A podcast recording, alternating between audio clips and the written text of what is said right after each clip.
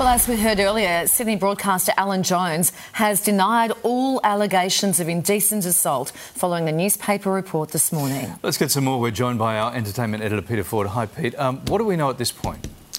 Well, we know what's in the paper, and they are multiple allegations of, at best, inappropriate behaviour, uh, at worst, indecent assault.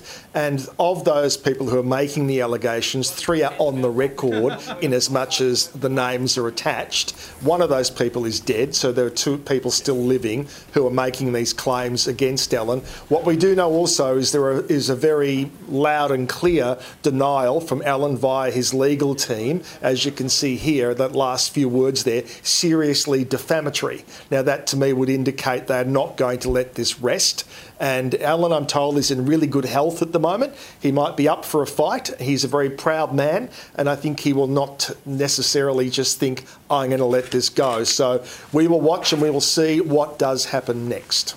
And that report, of course, in the Sydney Morning Herald and Age newspapers this morning. Yeah.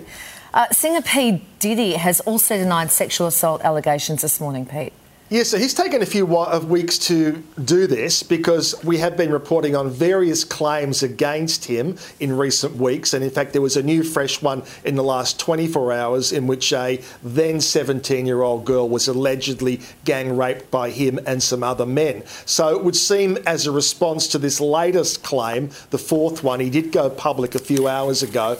Enough is enough. And basically, he's saying these people are trying to assassinate my character. He's not going to put up with it any further. Now, the obvious question to me is well, why did you pay out Cassie, who, of course, was the first person to come forward and make the claims against him? She was his former lover and also muse, and she, she's still around, and she got a payout. That, they settled very quickly, like within the space of 24 hours. Suddenly, that whole story was closed down. But this morning, uh, Sean is saying, no more. I'm not putting up with it any further. Mm. Uh, there's been a huge twist in a US TV scandal.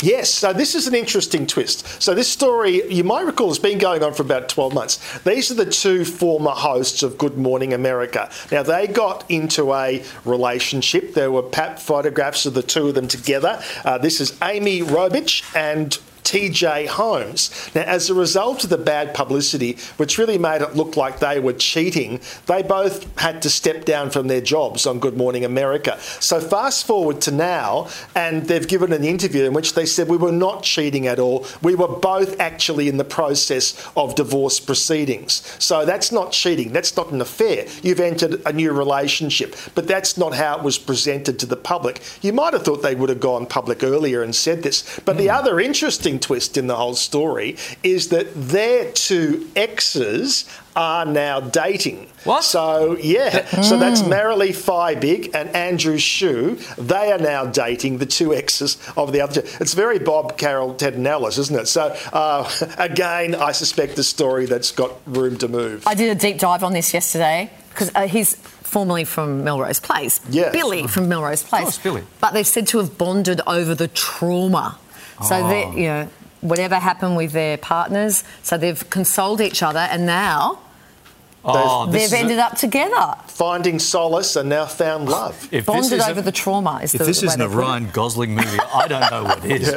yeah. uh, Pete, finally, an award winning Broadway show is heading down under.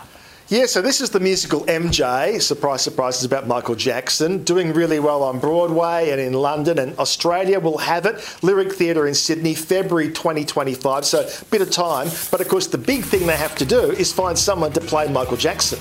How do you do that? Obviously, a very sim- similar dilemma to what they had doing with the Tina Turner musical. And they struck gold there, and I'm sure they're hoping to do it again locally if possible. That's the other key, of course. If we can do it locally, would be fantastic. But for the person who gets it, you've got to have that ability. You've got to have that ability to dance and to sing and that charisma to somehow to be able to show that in the same way that Michael Jackson did. Mm. So the search is on. If you reckon you've got it, be in touch. Well, there are lots of tribute. You know, yeah. Guy, guys that do those tribute acts yeah, to Michael yeah. Jackson, mm. they'd put their hand up for an audition, wouldn't they? They would moonwalk right onto that stage and put their hand up. Good on you, Pete. Thank you, mate. Thank we'll you. talk to you again Bye. shortly.